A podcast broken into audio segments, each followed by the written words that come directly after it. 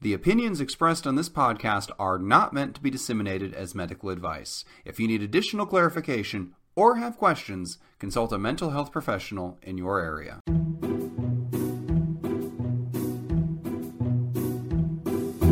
Hello, and welcome to 10 Minutes to Save Your Marriage, the only podcast anyone listens to from the two of us because it's the only one that I host. I'm James Breakwell.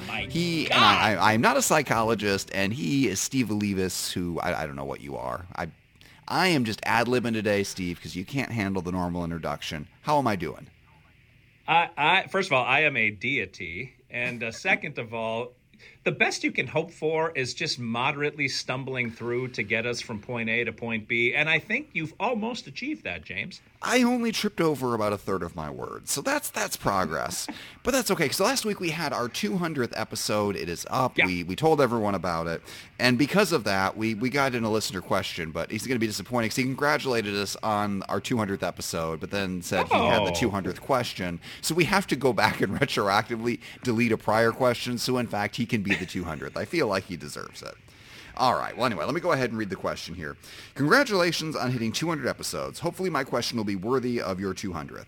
Anyway, here's my question Should I come out? I'm in my 30s and always knew my sexual orientation. Due to my unique cultural ethnic identity and my, uh, and my way to be, I believe no one knows or even suspects. I don't really mind people knowing. What worries me is if I do come out, the friendships that I cherish so much and my work will be affected. But at the same time, I also worry that my mental health will suffer if I live behind my mask forever. What do you guys think? Uh, thank you guys so much for helping people through your podcast, and I sincerely hope that it keeps going for 200 more.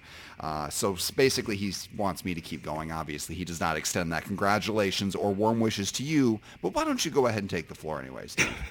Well, I will say it's very clear that he listened to episode number 200, and that's how he knows he has the 200th question. Wink, wink.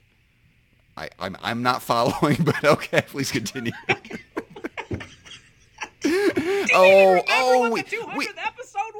Oh, we pitched it on. That's right, because we actually recorded it before Wrong and Wronger, but then we talked about it on Wrong and Wrong. Oh, we caught him. We caught him because you you pitched it on Wrong and Wronger. So he he listened to our other podcast. God bless him, man. That's the one that nobody listens to. This we probably owe him money for trauma. But all right, continue.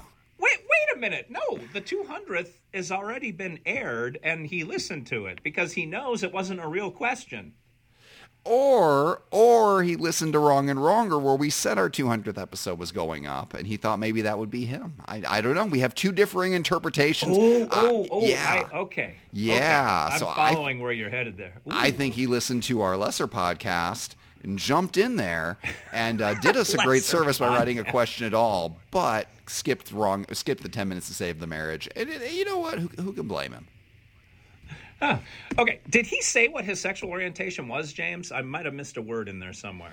I, I did not. I, I, I'm assuming he is uh, he's gay, but I I mean I don't know. Maybe everybody assumes he's gay and he's coming out as straight. I guess I shouldn't assume, but he's coming out as something people don't think he is. Okay. Well, this is actually a very complicated question because uh, the the the attitude some people have about this are deep, and uh, they're fraught with a lot of judgment and fear and uh, resentment and.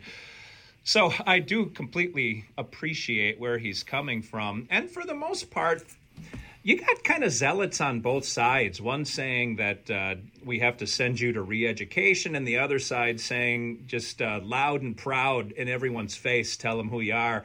And I, as usual, try to pull people a little bit more toward the middle and say, because of the feelings and the relationships you have in the world around you, you may need to slow roll this a little bit. But I'm going to assume the person's gay like you. Not gay like you. Assume as you did that the person Take that any, take that any way you want.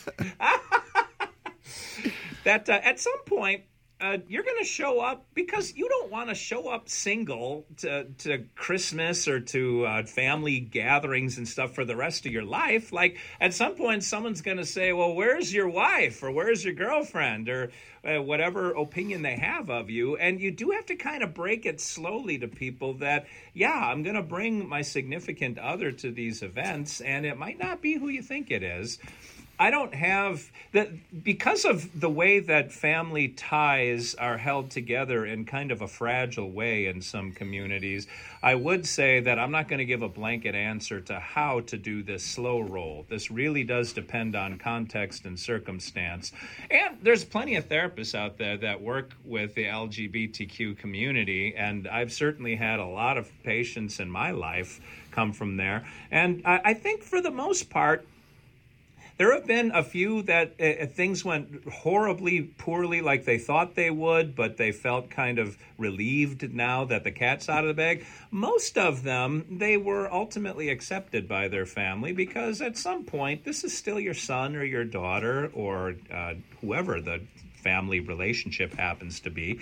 So I do think people have more capacity than not to accept others. It's going to take them a minute to adjust. So be prepared for a little bit of a period where they have to transition in their minds along with you.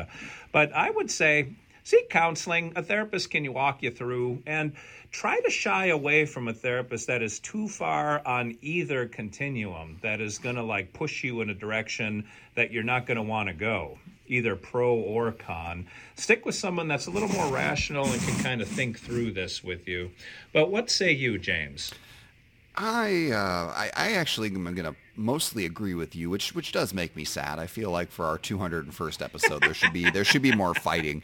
But uh, I, I, would say that uh, I come down on the side of practicality rather than principle. I think the principle would be, well, you, everybody needs to know and put it on a you know a billboard, have a skywriter, have an internet ad campaign. But I, I think err on the side of practicality. How many people do you need to tell for you to feel better about yourself? Do you feel like you're not going to explode holding in the secret, uh, the secret without you know you know, uh, there's probably some people who don't know anything about you anyway. So do they really need to know? Is that really going to change things? So yeah, close family, people you're going to show up with dates, people who you want to you want to know the real you. You know, by all means, come out to friends and family members. But you know, if you have some grandparent who's two weeks from death anyway, and they have these you know old timey prejudiced views, like do you need to tell them? Well, maybe not. Maybe maybe great grandma doesn't need to know about everything. It just I think it yeah. just comes down to yeah. what's going to make your life easier and what's going to make you feel better. I would I would use that as a guide. Uh, I know personally that I prefer that coworkers know nothing about me, like at all in any context. So like I probably wouldn't tell them. But I mean, if you are going to show up to a Christmas party with a with a date they don't expect, then maybe that is someplace you would uh, you would bring it up as well. So yeah, I would do. Uh, I would probably do just a series of small announcements in person, uh, just on a need to know basis for whatever is going to make your life easier and not uh, not harder. Always always side with the practical there. Uh, and I say this as somebody who's never been through that process, but I, I, mean I haven't been through most of these processes. We we give advice on divorce. We've never been divorced. We we give advice on happiness. We've never been happy. So you know we just we always speak outside our experience level, and that's never stopped us before, and I don't think it should stop us now. yeah, I I like I actually uh, very recently had a conversation with a client who wasn't gay but was living a polyamorous lifestyle and same grandmother issue and uh, exactly what you said. Like they just sort of waited uh, until grandma passed away and then started working that angle in with the rest of the family for the reason that you're saying. Like uh, there's no point in upsetting grandma. Just uh, let her kind of walk onto the, the path of the afterlife and uh, being none the wiser. The only amendment I would make to what you said, James, is it as much as uh, it seems like, well, you can keep your secret forever if you have to, my experience has been that for folks in this situation, it, it's not like they feel this this hundred dollar bill of my head's going to explode if I don't tell everybody.